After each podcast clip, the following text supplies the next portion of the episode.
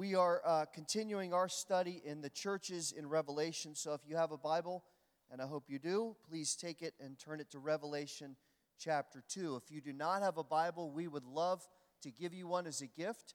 So if you don't have a Bible and you want one, just raise your hand and somebody will bring you one, okay? Um, Revelation chapter two. As we established last week, the Holy Spirit gave these words to seven literal churches that were in Western Turkey, what's now Western Turkey, uh, known then as Asia Minor.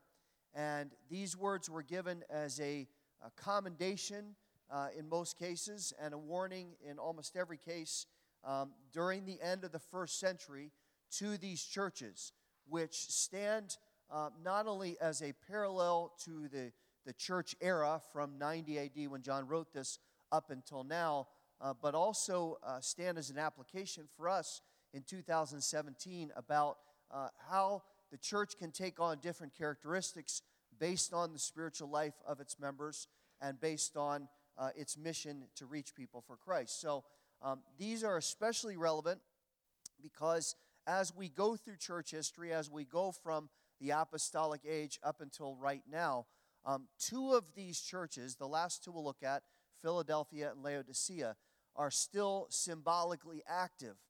And they're very disparate in terms of the types of churches and the, the desire for the Lord or the lack of desire for the Lord, uh, as we'll look at that. So, so all of these churches stand as a assessment, an assessment of where we are spiritually, personally, and an assessment of where we are as a church that represents Jesus Christ.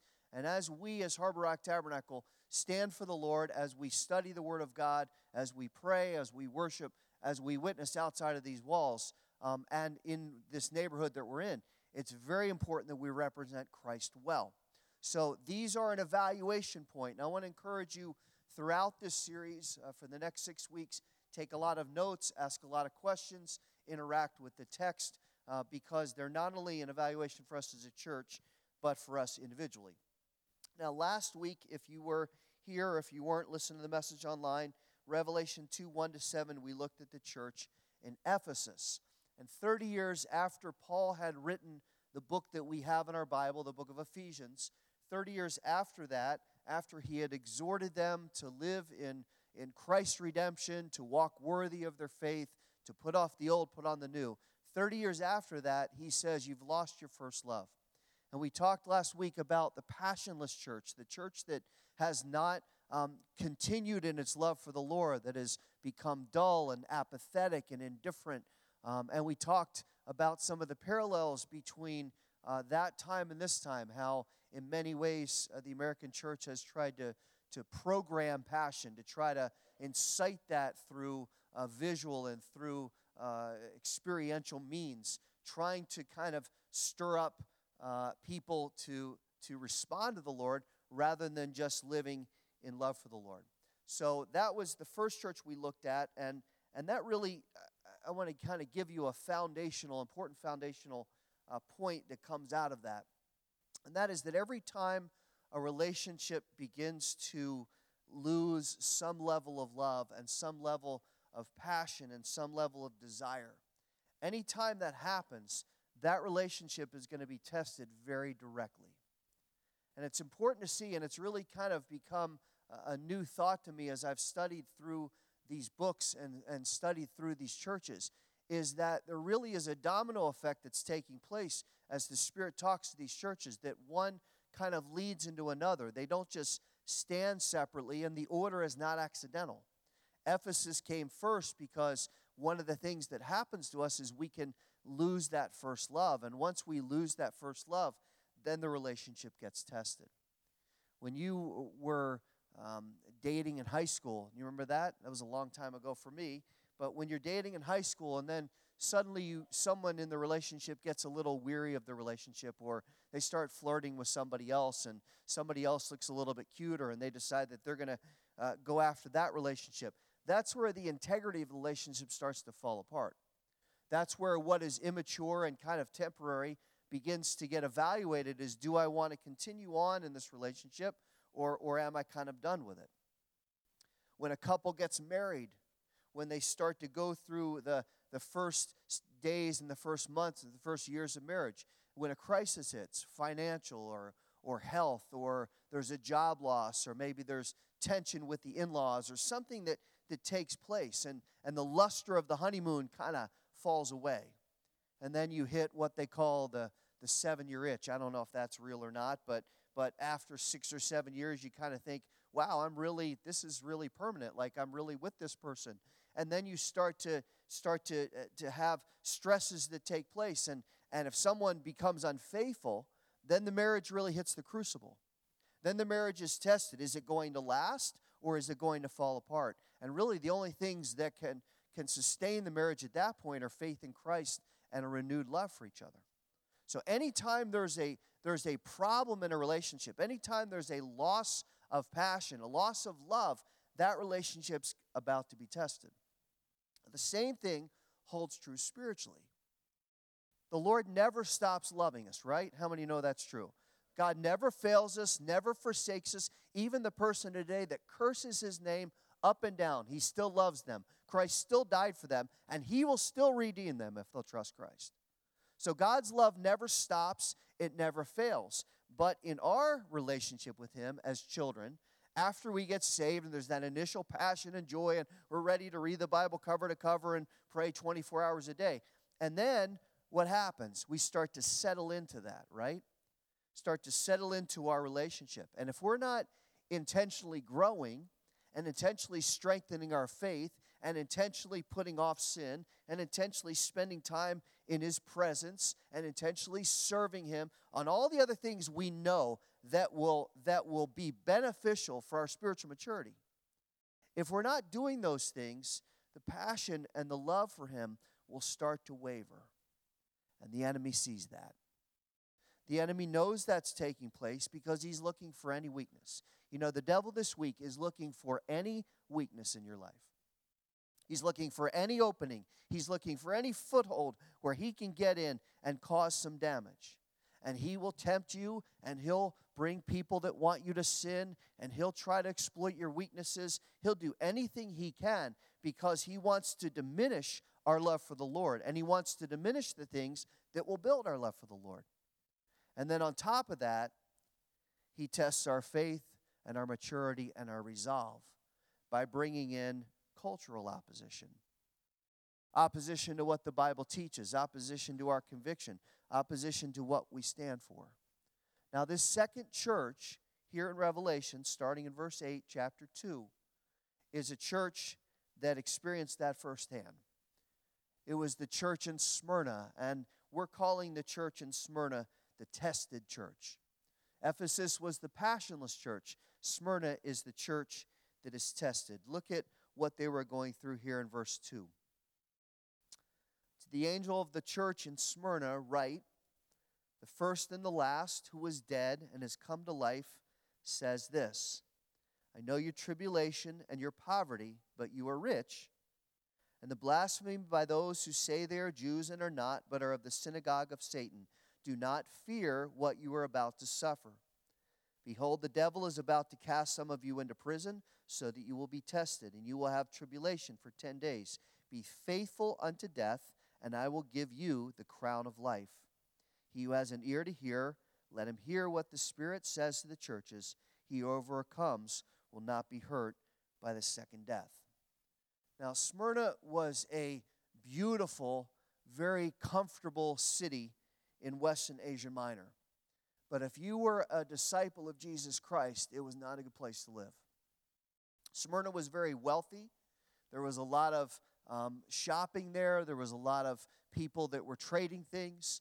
The city had made uh, very significant advances in medicine and in science. So there was a strong intellectual community there. And Smyrna was known for developing myrrh. Actually, the name of the city comes from the word myrrh. Now, we know myrrh was something that was given to Jesus when he was on the cross. We also know that myrrh was given to Jesus by the wise men. Remember, gold, frankincense, and tell me, myrrh. So myrrh was a medicinal plant, and it was used especially when somebody died to help preserve the body so it didn't decay quickly. Myrrh was a very a precious commodity, and the area around Smyrna was known for the myrrh. Now, Smyrna was also an important political city. It was free, so there were no Roman garrisons there. So there was a, a freedom to develop law, to develop culture, to develop religious beliefs in some ways. I'll explain that in a moment. But, but it was free. It was open to trade. It was beautiful. It had a luxurious harbor. Everything about Smyrna was nice. The streets were laid out. They had a, a beautiful um, city development plan, so their streets were very long and very wide. And at the end of one of the streets, called the Golden Road, was a huge statue of Zeus, the Greek god. So Smyrna was a place you wanted to live. It was like, almost like a resort town in some ways. It was a it was a nice place to live. There was a lot of wealth. There was a lot of material uh, prosperity.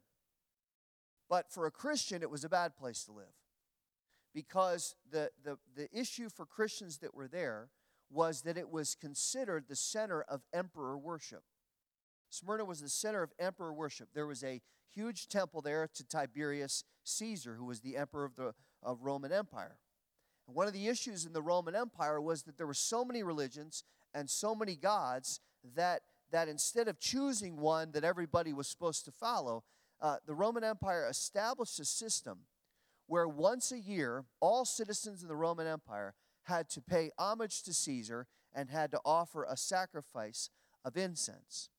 Once a year, you had to go to a temple, you had to, to bow down to Caesar, you had to burn incense, and you had to declare your loyalty to Caesar. That was the way they controlled the citizens. And when you did that once a year, they would give you a certificate, literal certificate, that said you did this, that the Roman Empire recognizes that you have come and done this. And they said, as long as you do that once a year, you can worship anybody, anything that you want. You're completely free outside of this, but you have to do this. It kind of smacks of Daniel when uh, Shadrach, Meshach, and Abednego were told, you have to bow to Nebuchadnezzar. Except in Babylon, you didn't have freedom to worship anything you want. In Smyrna, you did. So all the Christians there had to do was to burn a little incense once a year, to pledge their allegiance to Caesar, even if they didn't mean it. They, they could be completely um, uh, false in that, in that statement. They didn't have to mean it. They just had to do it. They had to go through the motions. And if they did that, life would be great, and they could worship Jesus freely. But here's the thing about the Smyrna Christians. Look back at the text. They weren't willing to do that. So they suffered immensely for their faith. They suffered immensely for their countercultural stance. You know, even the little, littlest bit of compromise is still compromise, right? Even the little bit of give. We're going to look at that over the next two weeks. We're going to look at two churches that really compromised in different ways, but it just starts with a little giving in. Just a little willingness to negotiate, just a little willingness to concede our convictions to become socially accepted. And that was the pressure for the Christians in Smyrna. The pressure was just give in a little bit. Just, just go through the motions. Just make the sacrifice to Caesar. Just pledge your allegiance, and, and then everything will be fine. But see, once we get spiritually indifferent, we're tempted to compromise. And once we compromise, things start to go downhill. And the Christians in Smyrna said, we're not going to do that. But then there was a second layer of problem. The second layer of problem, and you can see this in the text when he refers to the Jews, is there were Old Testament Jews. There was a large population of Old Testament Jews that were there who absolutely hated the Christians. They thought they were, they were apostates because they worshiped Jesus. They thought they were wrong because they wouldn't follow Old Testament law. So, so they're getting it from one side from the Roman Empire. They're getting it from another side from the Old Testament Jews that are living in Smyrna. So the Christians in Smyrna are living in a, in a place where there is hostility. There's a spiritually uh, pluralistic culture that's demanding consent and, and compliance to something they don't believe in. And, and now they're struggling, and Jesus tells them that, I know you're struggling. I know you're in crisis because of what you're doing. There are a lot of parallels to where we are now, because this is where we're headed as a culture in the United States, if we're not already there. Spiritually hostile, uh, religiously pluralistic, where there's a desire for consent and compliance to a false religion. So we need to understand very clearly this morning the message that comes to the believers in Smyrna, because knowing the opposition they were facing and knowing that the enemy was going to use that and keep pushing that to try to get them to a place where they were actually going to be persecuted for their faith, look at what the Spirit says to them. He strengthens them and he encourages them to be fearless and to be steadfast and to be nonconformist. Fearless and steadfast and nonconformist. You know, Smyrna is one of only two churches out of the seven that doesn't get any negative words. The Spirit only speaks positively to them. And we need to see that, because as they're being tested, his encouragement, his warning, his challenge, his exhortation, that's probably the best word, his exhortation, which means, come on, you can do this. We're going to encourage you. We're going to strengthen you. We're going to build you up. Come on, keep moving forward. So the exhortation of the Lord to the church in Smyrna is, don't get complacent. Don't get soft like the Ephesians. Instead, be resolute and be unyielding. Now, the situation in this city highlights the fact that there are really two types of testing we face as believers. There are two types of testing we're going to face as believers. The first is the constant assault of the enemy. We are under constant assault. Every moment, every day. It may not seem obvious. It may seem like things are going great and time is kind of relaxed and there are no problems. But we need to understand that every moment of every day, we are under spiritual assault. And the enemy is trying to undermine our faith, and he's trying to discourage any maturation, and he's trying to damage our witness. So recognize today, recognize when you wake up in the morning, this is why God gives us new mercy every day, is that we are going to be under spiritual assault from the enemy. That's testing one. Testing two is the consistent training of the Lord to strip away everything of the old, to push us on to maturity, to strengthen our faith, and to make us effective in ministry. Now, I am convinced with all of my heart that the American church right now is being definitively tested in both of those ways. Because I think the enemy is convinced that he has a new and really enduring opening, listen now, to permanently damage the Church of Jesus Christ, especially here in America. I believe the enemy really is convinced of that. And I think that's why he has escalated his effort to legislate anything that contradicts the Bible. Now, at the same time, I believe God has been very, very gracious to give the church an opening. I believe God has given us a new opportunity to be spiritually reso- revived and to turn this cultural tide around and to impact the world for Christ in a fresh way. And there's no question that the effectiveness of our ministry and the impact of our witness as individuals and as a church is totally dependent on how we respond to these tests.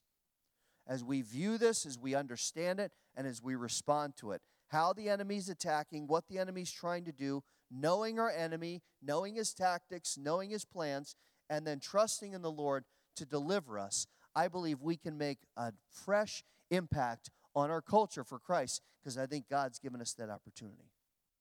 Now, that being said, we live in far easier conditions than what we read here in chapter two. So what Smyrna was facing, what the church there was facing, is far worse than what we're facing. Look at how he describes four things. Write these down, four things that they were going through. First of all, they were dealing with tribulation. The word literally means pressure.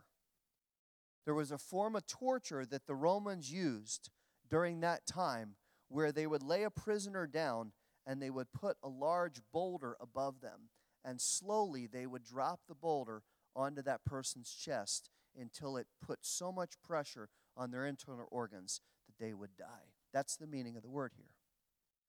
You're under pressure. You're under tribulation.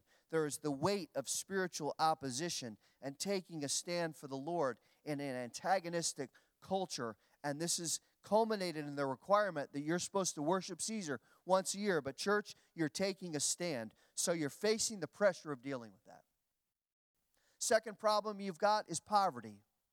You're being denied good jobs. You're being denied your place in culture because of your spiritual convictions. You're being ostracized by the Jews that are there. So your lifestyle is poor. You're, you're not living the way people around you in this very wealthy city are living. And I know that's difficult for you, and I know it's making you stand out. You're not feeling sorry for yourself because you can't buy stuff. You're feeling sorry, for, you're feeling bad because you stand out in the culture even more. And then the third problem they have is they're being slandered. The Jews are blaspheming them. They're making accusations about them. They're publicly undermining their convictions. The same Jews who had no problem paying homage to Caesar, who said gladly, yeah, we'll, we'll burn the sacrifice once a year. That's fine. You know, that can be really discouraging, can't it?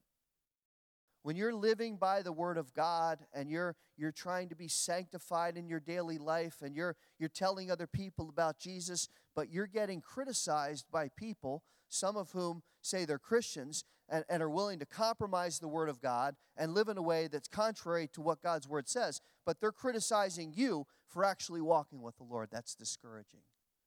I don't know if you've ever experienced that. I have, and it it depresses you. So they're facing pressure from Rome. They're living in poverty because they have no place in the culture. They're getting slandered by the Jews that are around them. But then the Spirit says there's one more problem. You're about to suffer more. Well, I'm sure that's exactly what they wanted to hear. The devil's ramping it up. He's about to put you through persecution and, and, and prison and possibly even death. I'm sure they would have rather heard, you know what, I got your back. I'm going to take care of you. You're not going to have any problems. I'm going to squash your enemies and eliminate the problem. But that's not always how the Lord works, is it? The Lord doesn't work to completely eliminate our problems. And there are times where we go through those difficulties and we kind of wonder, Lord, why aren't you pulling me out? You ever been through that time? You ever been through a time where you're going, you're praying and you're struggling and you're going, Lord, I just need some relief. I need to know why you're not pulling me out. And, and you pray and you know God's there and you have faith and you know God works. You've read all the scripture. But, but it doesn't seem like you're getting pulled out. It is at those times that we start to maybe question the Lord's goodness. And we may start to waver a little bit and say, well, because I'm struggling, maybe I'll just seek some alternatives at this point. We see it throughout Scripture. Elijah sitting in the cave in the wilderness. Lord, I'm done. I can't do it anymore. I'm out of energy. I got no more Jezebels after me. I can't, I can't do it, Lord. Just, just take me to heaven. I just want to go to heaven. Timothy, writing to Paul with tears falling on the papyrus as he writes them. I can't do it anymore. These Ephesians in this church, they're killing me. The same church, right, that was going to lose its passion. Timothy writes to Paul and says, I can't do it anymore. I've got to quit the ministry. I'm done. I'm, I'm so weary. I'm so finished with all of it. Don't you think the Christians in Smyrna felt that a little bit?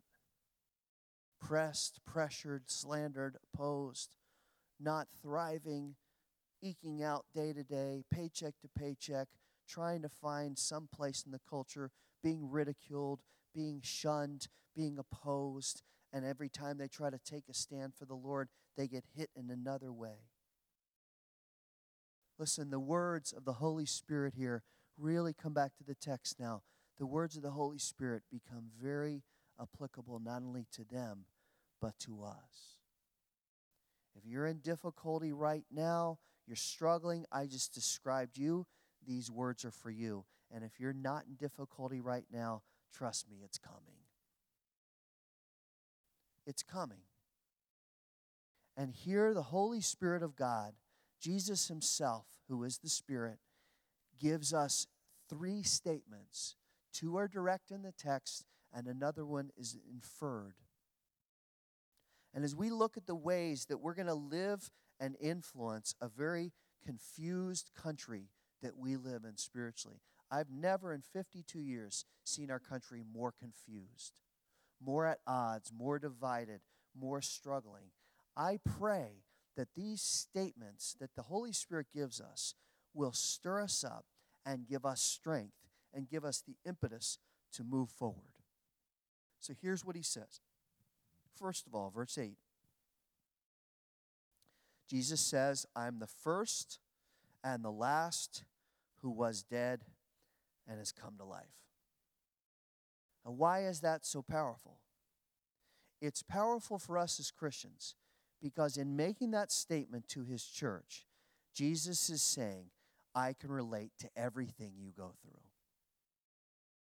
He has experienced opposition. He has experienced persecution on a level we can't fathom, holding our sins on the cross. But Hebrews says he is our high priest who is acquainted and can sympathize with our weakness because he was tempted in every way we are, yet without sin.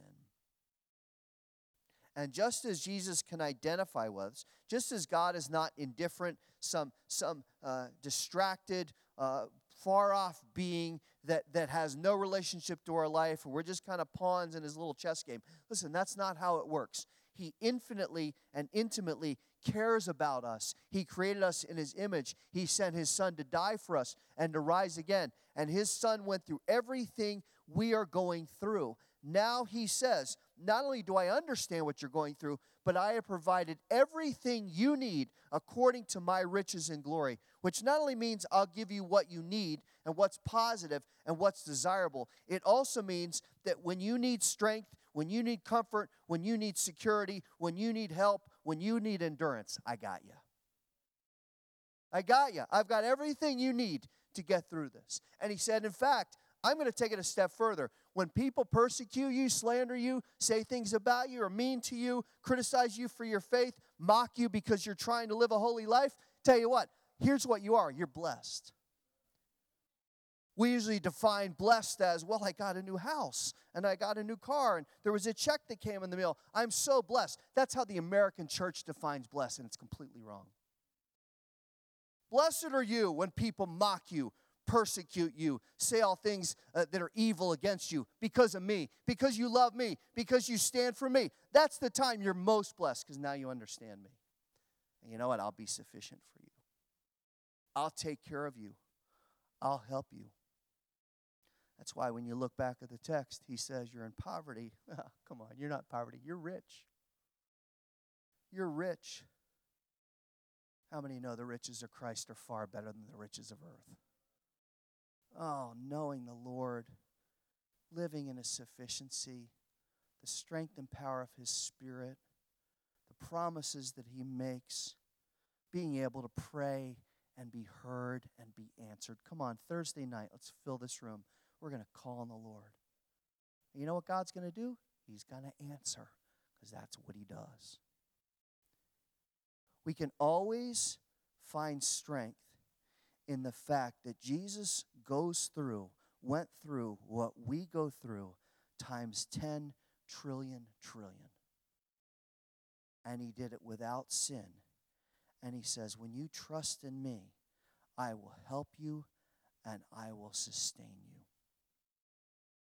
The benefit of suffering is that we understand and love and appreciate Jesus more. If you're suffering right now, you're struggling, this is a time of crisis. And if it's not, again, it's coming. But during those times, we're able to understand and love and appreciate Jesus more for what he did to save us and then the fact that he helps us and sustains us. That's why Paul says in Second Corinthians four, this treasure that we've been given, it's in earthen vessels, so the surpassing greatness of the power of God will be from him and not of us. So when we're afflicted and we're crushed, remember the pressure of the boulder, remember that picture. When we're afflicted, we're not crushed. When we're perplexed, when we're confused, we don't despair. When we're persecuted, we're not forsaken. When we're struck down, we're not destroyed. Why? Because we always carry in our body the dying of Jesus. We always understand this is what Jesus went through for me. And now his power, Paul says, is manifested in us. Oh, praise the Lord for that. Second encouragement, verse ten. He says, don't fear. First word is, I'm the first and last. I've been through all of it. I know what you're going through. I got you. Second encouragement, do not fear what you're about to suffer. Drop down, but be faithful unto death. Now, I think this is hard for us to understand in Wisconsin in two thousand seventeen because we're not being persecuted for our faith. Not like the Christians in China and Saudi Arabia and Iraq and in South Sudan. People that every day wake up knowing if they won't get to the end of the day alive because they're Christians. Like Smyrna, they're facing pressure and they're facing poverty and they're facing literal persecution. We don't face that yet. But if and when we do, look at what the Lord's message is to us. He says, be fearless and be faithful. Because Christ is the Lord of all, because he never leaves us or forsakes us, we have nothing to fear. Be anxious for nothing is not a suggestion. It's a way of life. And maybe that's not where you are this morning. Maybe that's not what you're feeling. Maybe fear is still gripping you. Maybe you're struggling with anxiety. Maybe you just can't shake the feeling that you that you're not going to get through this. Let me encourage you that when Christ is your Lord, he gives you supernatural power through his Spirit. Power we don't understand, power we can't manufacture, power we can't conjure up just by desire. This is power that God gives us that is beyond earth. It's beyond our understanding. Don't get weirded out now while you're talking crazy. No, it's supernatural power from heaven. Just accept it and appreciate it. Supernatural power that God gives us, and he is ready. Listen now, this is the best thing we can hear this morning. He is ready to unleash that into your life. When we surrender ourselves to him and we say, Lord, I'm yours, whatever will be, will be, I, I, I'm completely at your mercy because I know you're a merciful God. God says, I'm going to unleash some power into your life that you can't understand. And all you're going to want to do is thank me and praise me. See, suffering stirs us. It stirs us to be fearless. It stirs us not to just look at the circumstances because God has power for us. It stirs us to not be tangible, but to be supernatural.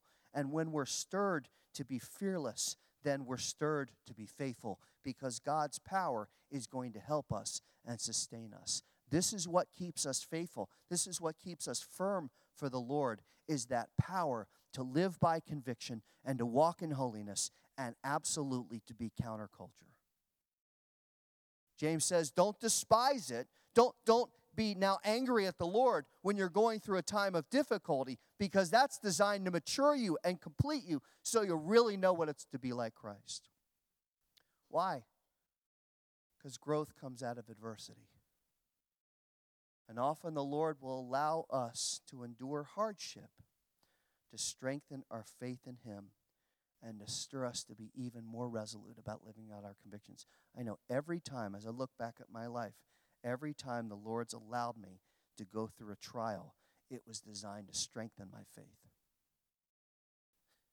So he says, I know what you're going through, verse eight. He says, verse ten, don't fear, be faithful. And then the third encouragement is here. And this one's not directly in the text, but I believe it's absolutely there. Out of this, there is a new opportunity to make an impact before everything changes. I was reading a novel the other night, just a fictional novel, but it was talking about the conditions in Haiti and in Cuba. My nephew Stephen just got back the other day from working with Samaritan's Purse in Iraq near Mosul, which is one of the worst places on earth. Samaritan's Purse built a hospital right on the outside of Mosul for people that are fleeing because the closest hospital was two hundred miles away. Can you imagine such a thing? I gripe when I've got to go to Kenosha. So Samaritan's Purse, fantastic organization. Praise the Lord for Samaritan's Purse. Samaritan's Purse went into one of the worst parts of the world, and they built a hospital right on the outskirts of Mosul, so the people that are fleeing from the hostilities and the terrorism have a place to go instead of having to walk two hundred miles and die on the road. My nephew just went there. I don't live in a place like that, do you? I don't have that kind of problem today. And it hit me as I was driving in my very nice automobile, which is eighteen years old and has cracked seats, but it runs and it keeps me warm. I was thinking, we have it so easy. I haven't been raised in a slum. I haven't been raised in a place that is Muslim. I haven't raised in a place that's hostile to Christians to the point of death. What would I do if I had been? Would I still love Jesus the way I do if that had been what I had known? Would I still take a stand like the Christians in Smyrna if that's what I had grown up with? We get worked up about people protesting and marching through the streets. We get frustrated that there's not sanctioned prayer in schools. Listen, you want to pray in school? Pray in school. I did it all throughout college. Just pray. You don't have to have the state tell you, yes, you can pray. But I saw an article this week that said, you know what? The, the, the, there is an open and declared war now. They're not even hiding it anymore. There's an open and declared war now in our culture against biblical conviction and values. The left is going to go much farther left. They're not going center. They're going this way. The right, I don't know what the right's doing. Who cares? But make no mistake, this is not political. It's spiritual. Just look at the defining issues. Look at what people are marching about. They're not... They're not protesting tax cuts. They're dressing up like female body parts, and they're shouting vulgar and demand uh, vulgar things and demanding that that the things that the Bible clearly describes as sinful behavior not only must be mainstream, but they must be legislated, and anyone who disagrees with that literally should be beaten. In the United States. But even at that, that absolutely pales in comparison to what's happening in Syria, what's happening in North Korea, what's happening in Pakistan. So here's the question. We're done. While we have it easy, what are we as Christians in America doing about it? Very seriously. Are we hiding in the shadows? Are we conforming? Tacitly agreeing because we don't want to be non-P C. We don't want to make any waves. We don't want to ruffle any feathers. We don't want anybody protesting us. So we just kind of softly yielding, softly giving in, continuing to just kind of, just kind of walk with one foot in both worlds. Or are we standing firm and are we defending God's word as right? You see, suffering, suffering gives us the opportunity to serve the Lord. I don't know where our country's headed. I read the Bible. I read the rest of this book. I know what the Bible says about it. I don't see the United States in Revelation. So honestly, your guess is as good as mine. But right now, you and I are not living under any real persecution. And here's what I believe strongly with all my heart. I believe God, for a time, has shown fresh mercy on this country, and I think he has stunted the advance of radical opposition to his word and to biblical values because he is saying to his church, I'm giving you one more chance. I'm giving you one more chance. You've seen what's going on. Be alert. Listen to what the Spirit says to you. Have ears now. Come on. This is where it's headed. The church has become passionless and indifferent, and it's not making an impact in culture. We're not growing. Culture is not more spiritual because of what the church has done to conform to it. It's become less spiritual. So, church, hear this. You have an opportunity. I've given you fresh mercy. And the window's not going to be open for long. And if you think a Supreme Court justice is going to solve that, you're sadly mistaken. It is incumbent on you, Christian. It is incumbent on you, church, to walk through the door of opportunity I have given you to reach people for Christ and to disciple them. And to do that, you're going to have to be more holy. You're going to have to be more on fire for Christ. And you're going to have to be more bold about your beliefs. Because culture, while you're doing that, is going to become more hostile, more tactical, more hysterical, more opposed, and working harder and harder every day to declare war on what you're doing. So, church, we have an opportunity. We have an opportunity. I believe we're in the days of Smyrna, not to mention the days of Noah. What will be our response? In the next couple months, we're going to be developing some new tactical initiatives as a church on how we can better reach our city and our neighborhood and our area and the world through missions. But it's going to start with us. It's going to start with us not falling into the trap that Ephesus fell into of just kind of being dull and indifferent and like everybody else. When we take a stand, as Smyrna did, God says, you may not feel the reward right now, but I have a crown of life waiting for you. Remember the last song we sang? We're going to get to heaven, and I can't understand this. God's going to walk up and put a crown on our head. I don't deserve any crown. And you know what we're going to do? We're going to say, thank you, Lord, but these are yours. They're, they're all laid at your feet. Because you're the Lord. You saved us. You redeemed us. You pulled us out. You adopted us. You promised us. You helped us. You sustained us. I don't deserve a crown. The crown's yours. And we're just going to praise the Lord.